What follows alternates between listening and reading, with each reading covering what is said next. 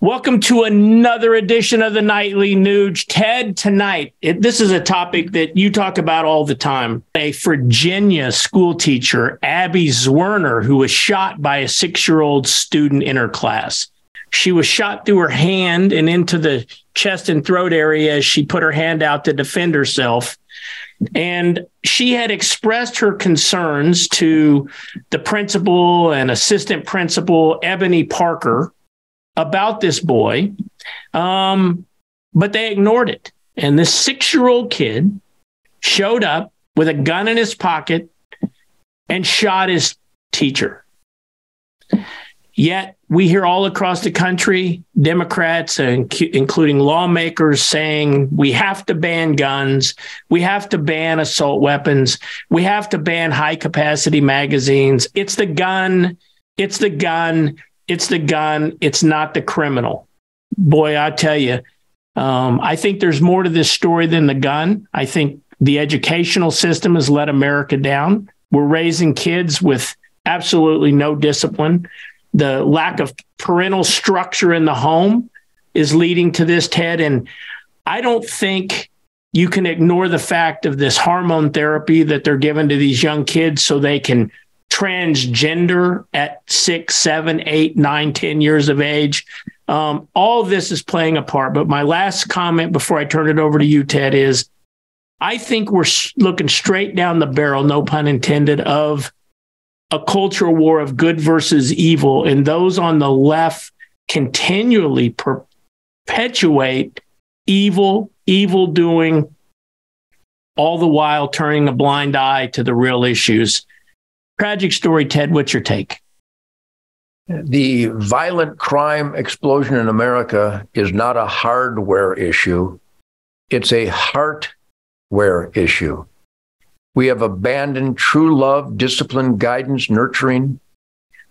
But the most important parental and social responsibility is to discipline young boys and girls to be responsible, obedient, kind, loving, conscientious, and to conduct themselves in a responsible manner. That's how I was brought up. That's how you were brought up. And we had unlimited access to unlimited firepower.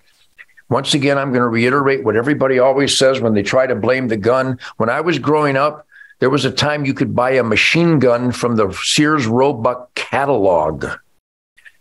We all had guns in school. I carried guns on airplanes, commercial airplanes. I've always had a gun. I went to my future priest club retreat weekend with my dad's 1897 thumbbuster 12 gauge Winchester and a box of number six shot and went squirrel hunting at the future priest club retreat. yeah. Well, I was on my way, wasn't I? Guns unlimited, crime non existent no school shootings, only that tower in, in Austin, much later in the years, there was no such thing as children shooting each other. Never in my growing up from 1948 to 1980 something did I ever, ever have I witnessed in my lifetime children shooting each other that happens every day in Chicago. Every what changed? day. What changed? What, changed? What changed? The yes, sir, yes, ma'am, no, sir, no, ma'am. Um, politeness, respect for your elders, respect for authority. It began to deteriorate right around the time the beatniks turned into the hippies because there was this mindless blindness to tolerance of dangerous behavior, disrespectful behavior, comfortably numb escapism and we're we're reaping the toxic products of sowing those toxic seeds.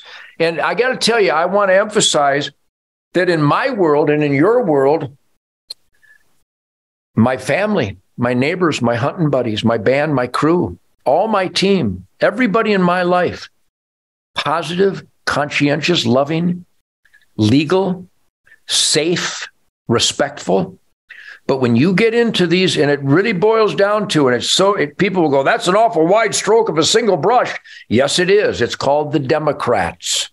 where the Democrats have taken over these cities, every one of them, not only do you have feces and needles and homelessness out of control, these beautiful cities destroyed by the lie that comfortably numb and irresponsible, dangerous, violent criminal behavior is tolerable, you check out the statistics. The Democrats will reward the worst amongst us. And that spreads right down to young children. Think of the depth of evil that a six year old, that's a child, that's a little baby boy, would shoot his teacher and the principal was told he had a gun they actually kind of uh, researched it and, and and and investigated this claim that the kid had a gun, but they didn't do it with due diligence. And the kid shoots his teeth. And it's not. This isn't the first time this has happened. It's because when you when you fail to respect God, family, country, when the family is okay with piercings and tattoos. And I'm not saying that piercings and tattoos indicate evil, but when that becomes a priority and you can pretend you're not the gender God made you and you can make excuses, and because your feelings hurt, you can take a rifle into a Nashville school and m- murder innocent people. This is the plummeting of the consciousness of good over evil. And now where evil is actually celebrated by Democrats all in the means to to disarm Americans. That's why Barack Obama and Eric Holder illegally sent guns to the Mexican drug cartels so that they could say that we need more gun control when the president and the attorney general were violating gun laws.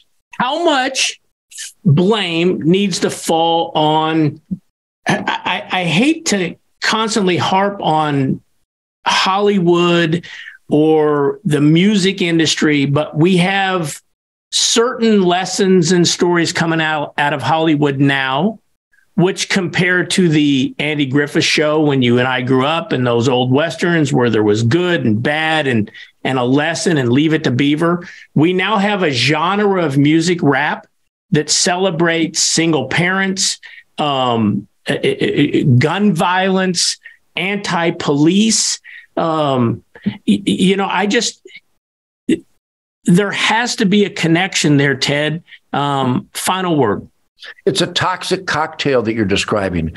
The abandonment of conscientious, loving parenting, the abandonment of discipline in the school, the explosion of violent celebrated video games and music and movies, and the pedophilia that runs amok in so many movies, including Disney movies and a lot of imagery coming out of Hollywood and the music industry, celebrating nastiness, celebrating cruelty, celebrating violence, and only the guilty need to feel guilty. But when I was growing up, there was some of that but now it's overwhelming. So there's a toxic cocktail of cultural abandonment that young people are bombarded with, and we're paying the price in lost lives and evil and cruelty running amok. So once again, I leave you with this. If people that are not incensed and angered and upset and want to fight back against the evil and the violence and the celebration of crime by the Democrats, you have to call your mayor and your school board administrators and your senator and your congressman and again your chief of police your state trooper commander and your sheriff. You have to let everybody know your governor's office has to hear from you that we will not tolerate this tolerance of criminality this tolerance of violence. That's what they're doing. And if good people don't voice their concerns you're actually ushering in more of this hate and crime and violence. We have to speak up. In my song story stormtrooper and it says 200 down and it's coming around again, talking about the revolution. Raise your healthy voice. Where's the justice? Where's the law? Raise your healthy voice. And that's good over evil. And if good people don't raise your good voices, evil wins. It's that simple. You know what, Ted, on the topic of good over evil, tomorrow is Holy Thursday um, as we work our way into Easter weekend, which is the epitome of good defeating evil. Um, I want to talk about that with you tomorrow. And I also want to talk about uh, the ACLU in Pennsylvania sued a school district because the school district banned the after school Satan Club. Let's talk about that tomorrow, right here on the Nightly Nuge. Welcome to the Nightly Nuge with your hosts, Ted Nugent and Keith Mark.